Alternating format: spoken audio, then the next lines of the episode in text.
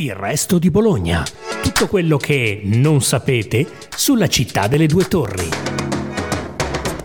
Buongiorno, sono Benedetta Cucci, giornalista del Resto del Carlino e questa è una nuova puntata del Resto di Bologna. Vieni, c'è una strada nel bosco, il suo nome conosco, vuoi conoscerlo tu? Io, quando la vedevo, pensavo sempre che fosse un po' stramba e sola, ma trovavo gli abbinamenti moda che sfoggiava, soprattutto scarpe, cappelli e calze, incredibili. Tutto faceva sempre pandan con i fiori che portava nel cesto. Cappello verde con righe rosse, caban fucsia, ombrello fucsia, borsa rossa, calze verdi come i gambi dei tulipani. Uno dei suoi pezzi cult era una gonna che farebbe invidia a una palette pantone. Senape, petrolio per vinca, puntini bianchi, un'armonia unica, una tovolozza impressionista errante che il giorno e la sera si presentava nei ristoranti, solo quelli di un certo rango, però, come Rodrigo, il Diano e il Pappagallo, e proponeva i suoi fiori. Nei miei ricordi, non proprio sbiaditi, ecco chi era la vecchina dei fiori o la fatina dei fiori, come veniva chiamata questa signora molto pittoresca, avrebbe detto Enrico Montesano, nei panni di una romantica donna inglese. Più o meno nessuno sapeva esattamente chi fosse, da dove venisse, come si chiamasse, però tutti la conoscevano e il suo era diventato uno di quei personaggi che costruiscono la mitologia di una città.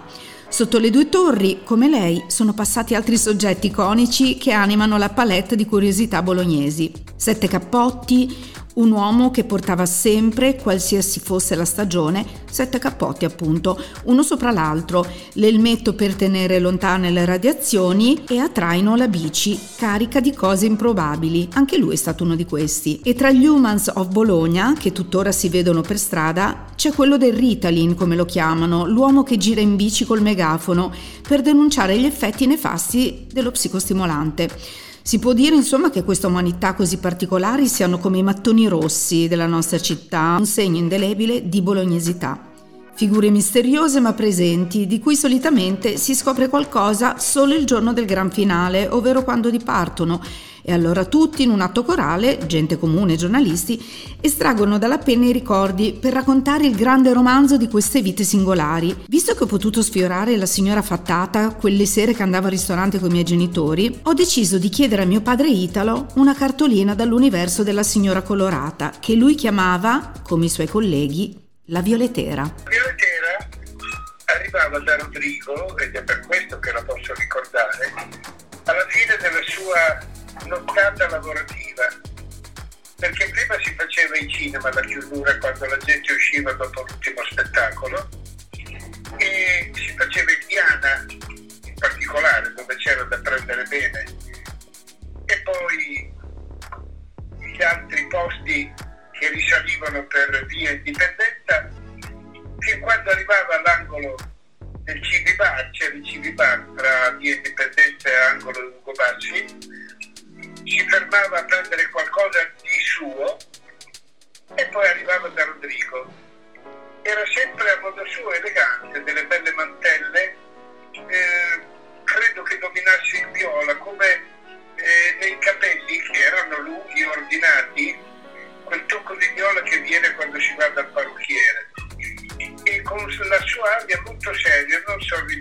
sembrava che fosse lì una signora alla quale si doveva per forza dare qualcosa. Saltava comunque con brevi inchini, si faceva i tavoli e poi usciva.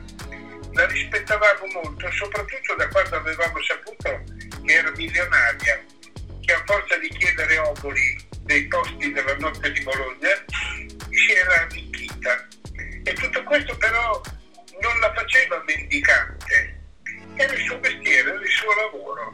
Immagino dalle 21 all'1 di notte questo era il suo passaggio e credo di averla vista una volta, quando uscivo anch'io, all'edicola lì all'angolo Indipendenza Ugo Bassi, davanti, ripeto, al Civibar, comprare il resto del Carlino e signorilmente andarsene sulle sue gambe fino a una casa che immagino fosse bella, importante e ospitale.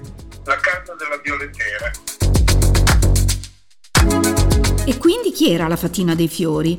Si è sempre detto tanto di lei, che possedesse un palazzo intero in via d'Azeglio e che fosse ricchissima e che da giovane, dopo una delusione amorosa, iniziasse a raccogliere tutti i giorni fiori freschi nei boschi vicino a Casteldaiano, dove era nata, per portarli poi in città e venderli. Partiva dalla stazione di Vergato e durante il viaggio in treno preparava le composizioni floreali.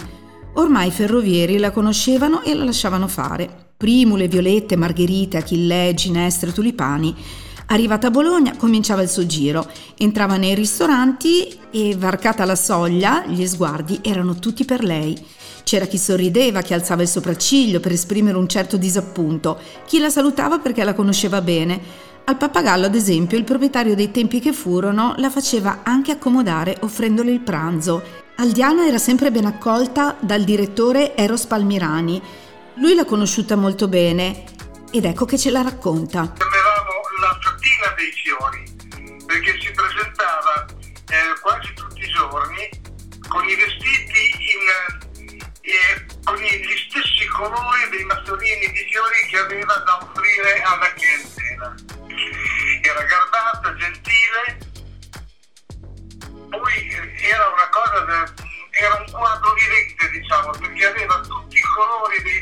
uguali ricavati sui vestiti, ma non era un vestito unico, tutte, le, tutte secondo le stagioni eh, lo cambiava spesso il vestito ed era in tema sempre con i colori perfetti, ecco.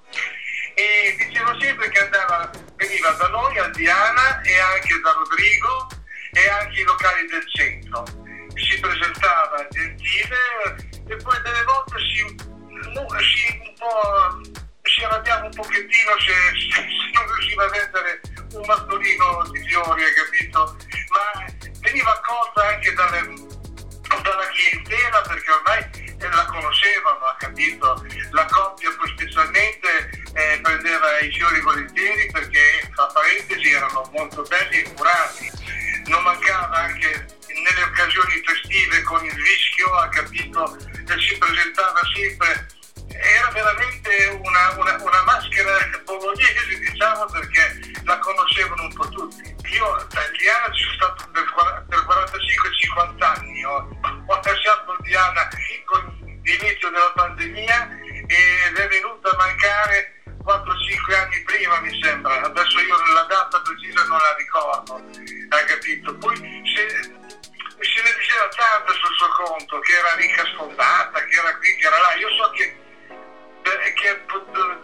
abitare in via d'Azeglio e c'era un rapporto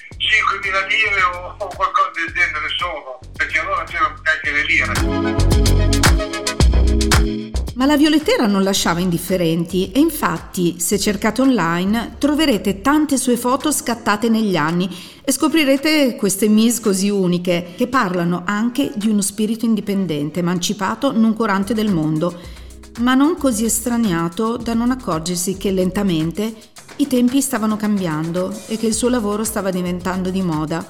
Si può dire, ma con altri protagonisti. Venditori di rose in odore avvolte nel cellophane, che facevano proprio come lei. Entravano nei ristoranti senza una scelta precisa però, e tuttora praticano questa professione mai più così epica. Sara Maranelli, si scoprì il 31 agosto del 2010, era la vecchina dei fiori. Quel giorno furono proprio i giornali a parlare di lei, perché a 84 anni, esattamente il giorno prima, era uscita di scena al Sant'Orsola. A lei, lo scultore Alfredo Marchi, ha dedicato proprio a Casteldaiano nel 2017 il monumento alla Fatina dei Fiori. Grazie per averci ascoltato. Continuate a seguire Il Resto di Bologna, il podcast della redazione del Resto del Carlino.